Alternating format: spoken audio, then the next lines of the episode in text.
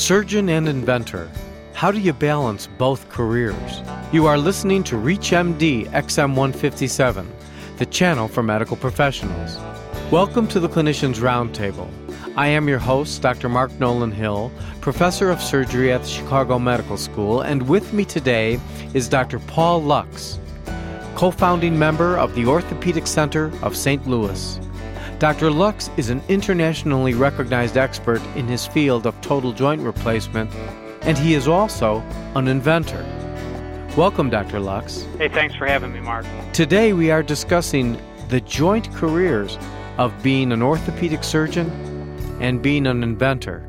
Dr. Lux, what did you invent and how did you do it? Well, the the uh, surgeon inventor in orthopedics, there, there's a lot of opportunity, and to answer your question specifically, the name of my hip replacement is called the ProFemur LX, which is a, a hip replacement that's put in in a cementless fashion.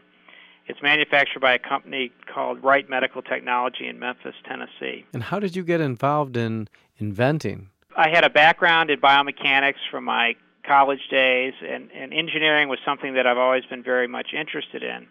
And as you go along in your career, you see things that you want to change. What did you see that you wanted to change? Well, my biggest emphasis, or something that was always uh, very interesting to me, was cementless fixation of hip replacements.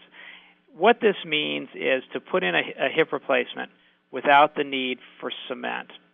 The reason for this is cement has a very limited life expectancy. And you can expect cement after 10 years to significantly weaken and eventually break. It's not very biologic. What I wanted to look at is a way to implant a hip replacement without the need for cement in a way that was safe, that many surgeons could put in with a minimal amount of risk to fracturing of the bone and to put it in correctly. And so I brought my ideas to industry, in this case, Wright Medical Technology, and I said, These are my ideas, and I think I can uh, help you guys create something that would be very beneficial to our patients and something that would be very easy for a typical orthopedic surgeon to implant. Now, did you have any specific ideas about this cementless approach? Uh, yes, I did. And what's interesting is is that most of what's done in orthopedics is built on the previous generation.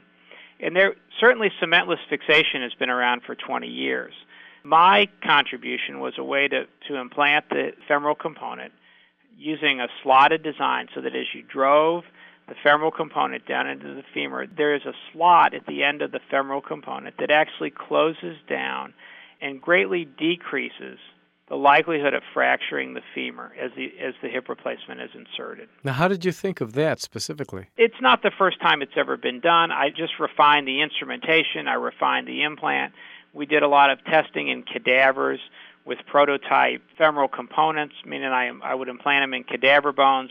We would see how strong it would be. We would implant them and we would try to actually break them. And when we found a, a way of doing this that was very reliable, very reproducible, and something that fit all the patients, we started doing prototypes. Were there any disappointments? Well, sure. I mean, no, no disappointments in our actual patients, but certainly disappointments in the lab every disappointment just gave me an opportunity to refine something a little bit more so that it would fit all the patients, it would be inserted easily, it would be very reproducible. That's what the typical surgeon wants. If he wants something that he knows that he can put in his patients that's going to work almost 100% of the time. Now, did you work with a team of people at this company? Absolutely. You know, no, it's unusual that a surgeon can do this alone. You need the resources of a company, of an orthopedic implant company. You need the engineers, you need the testing equipment, you need the drawings and the ability to make prototypes. It's all done computer assisted. I can come up with a design, and in a day, the company can send me a model made out of plastic of what I'm talking about. And then we can refine that, and then eventually you get into the metal prototypes, and then eventually into the uh, into the final components that we put in our patients. Now, how long a period of time was it from your first idea to the first time you used it in a patient? It took about 18 months for this particular project to go from us sitting down with me sitting down with the engineers making some drawings because it wasn't just the implants it was the instruments to put them in, it's the exposure, it's the templates to make sure that they fit properly into the patient's own bone. It's a very involved, multifaceted approach that has to take place.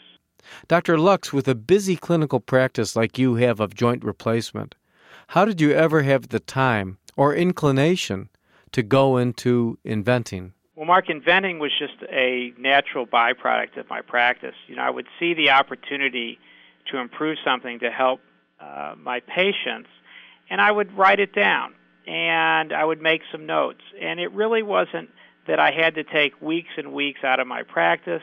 It would be more like I would meet with the engineers for a couple hours. We would talk about different things, and then they would they would work on some prototypes, and then we would take it uh, a, a step further. And so it's not a full time job. It's just a nice part of my practice but it's always in the forefront of my mind. You know, when I see it, when I see a particular problem, I say, how could we change what we have now to better suit this patient?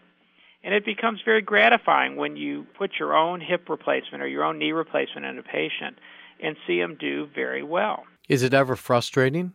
You know, it's it's not so much frustrating when you get to the point. I mean, these implants are all FDA approved and they've all you know cleared a regulatory the regulatory hurdles. But the the frustrating part for me is that nobody has my sense of urgency. You know, nobody does it as fast as I want to in the companies, and I have these ideas, and I and I want to see them uh, materialize. But nothing gets developed without bumps in the road, and certainly things come along that surprise you. Those are ironed out in the developmental stages. Rarely, hopefully, you don't you know get into the clinical stages and come across those types of problems. Is there competition in inventing something medical? Oh, there's huge competition. You know, the orthopedic implant industry is a multi-billion dollar industry. Each hip replacement or each knee replacement costs between four and five thousand dollars.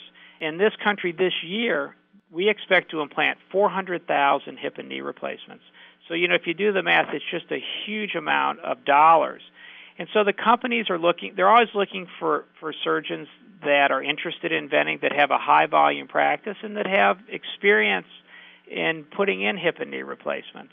And also, they have, they're looking for surgeons that have the ability to work with other surgeons to teach them how to do uh, this type of procedure. Well, what would you say to the surgeon or physician coming up to you with a medical idea and they ask you, should I pursue this or is it just too difficult to go through the process? You know, this is not like inventing a new technology in a bubble. The technology is there. Certainly, companies are willing and recruit surgeons to work with them because that's where the new ideas come. It comes from, you know, the battlefront, and this is where it's being waged is actually, you know, doing the patients because the surgeons are the ones that know what the problems are. The engineers can help solve that problem, and they have helped me greatly, but they're not the ones that are actually doing the surgery that are there that come across these particular problems. And there's a tremendous amount of experience in surgeons that have been doing this for 20 or 30 years, have a tremendous amount of input. So it's a symbiotic relationship between industry and the orthopedic community. Now, you mentioned that in your training you had some biomedical background. Is this something that was very helpful for you? Absolutely. You know, if, if I had to do it all over again, I would have taken many more classes uh, in biomedical engineering, which was basically a newer field when I was uh, young and in, in college. But biomedical engineering is sort of my hobby. Uh, it's and it's coming to understand how the joints work allows the surgeon to be able to put something out there that works and that the engineers can build off of. Does the biomedical engineering background help you as a clinical surgeon as well? I think it does to some extent. I mean, I, I tend to look at things more along a biomechanical route. It's sort of my angle, the way that I approach things. But I think that all orthopedic surgeons have a very sound understanding of, of biomechanics. It's taught in the residency training program. It's part of our boards. It's part of our in-training exams. So most guys have a pretty deep knowledge of biomechanical engineering when they leave their residency. Are there many orthopedic surgeons who are involved in innovative procedures and techniques and products like you are? I think there are. I mean, I think that that there's 20 significant orthopedic companies. And each orthopedic company has at least a dozen different guys. I'm just talking about joint replacement now, not uh, you know hip and knee replacement. There's trauma, there's the spine, there's the cervical spine, the the lumbar spine, there's the wrist. I mean, there's all kinds of areas, and every orthopedic company has a whole stable of surgeons that it calls on for input and for advice and for you know future projects. Now, finally, I don't know, Dr. Lux, if you're going to answer this question, but what's on the horizon for Dr. Paul Lux and new innovations and inventions in the orthopedic world? The thing on the horizon for me that's most exciting is the newer types of materials that we're able to create in the in the lab that look almost like bone. They're made out of titanium.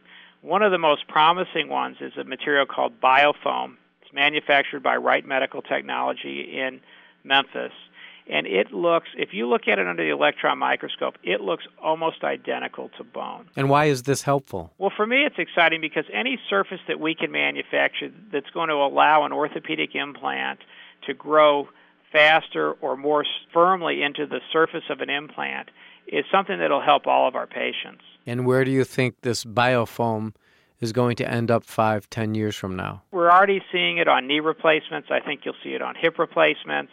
I think you'll see it on different types of knee replacements, meaning the primary knee replacements or the ones what we call revision knee replacements. It has wide ranging applications, and it's very exciting to see materials that are much more biologically friendly, such as this biofoam. And in 20, 30 years down the road, using your crystal ball, Dr. Lux, what do you see the state of the art in terms of joint replacement and materials? We know it's funny because I think in an ideal world we'll have a material that's biologically compatible, that will grow to the bone very quickly, that will have a very low uh, incidence of infection, and that it will basically last forever. And what I think will happen is by the time we get that, the genetic engineers will have come up with an injection in the knee that they can give you a shot and it will genetically reverse the arthritis in your knee. I want to thank Dr. Paul Lux, who has been our guest. We have been discussing the joint careers of a surgeon and an inventor. I'm Dr. Mark Nolan Hill, and you have been listening to the Clinicians Roundtable on ReachMD XM157, the channel for medical professionals. For comments and questions, please send your email to xm at reachmd.com. Thank you for listening.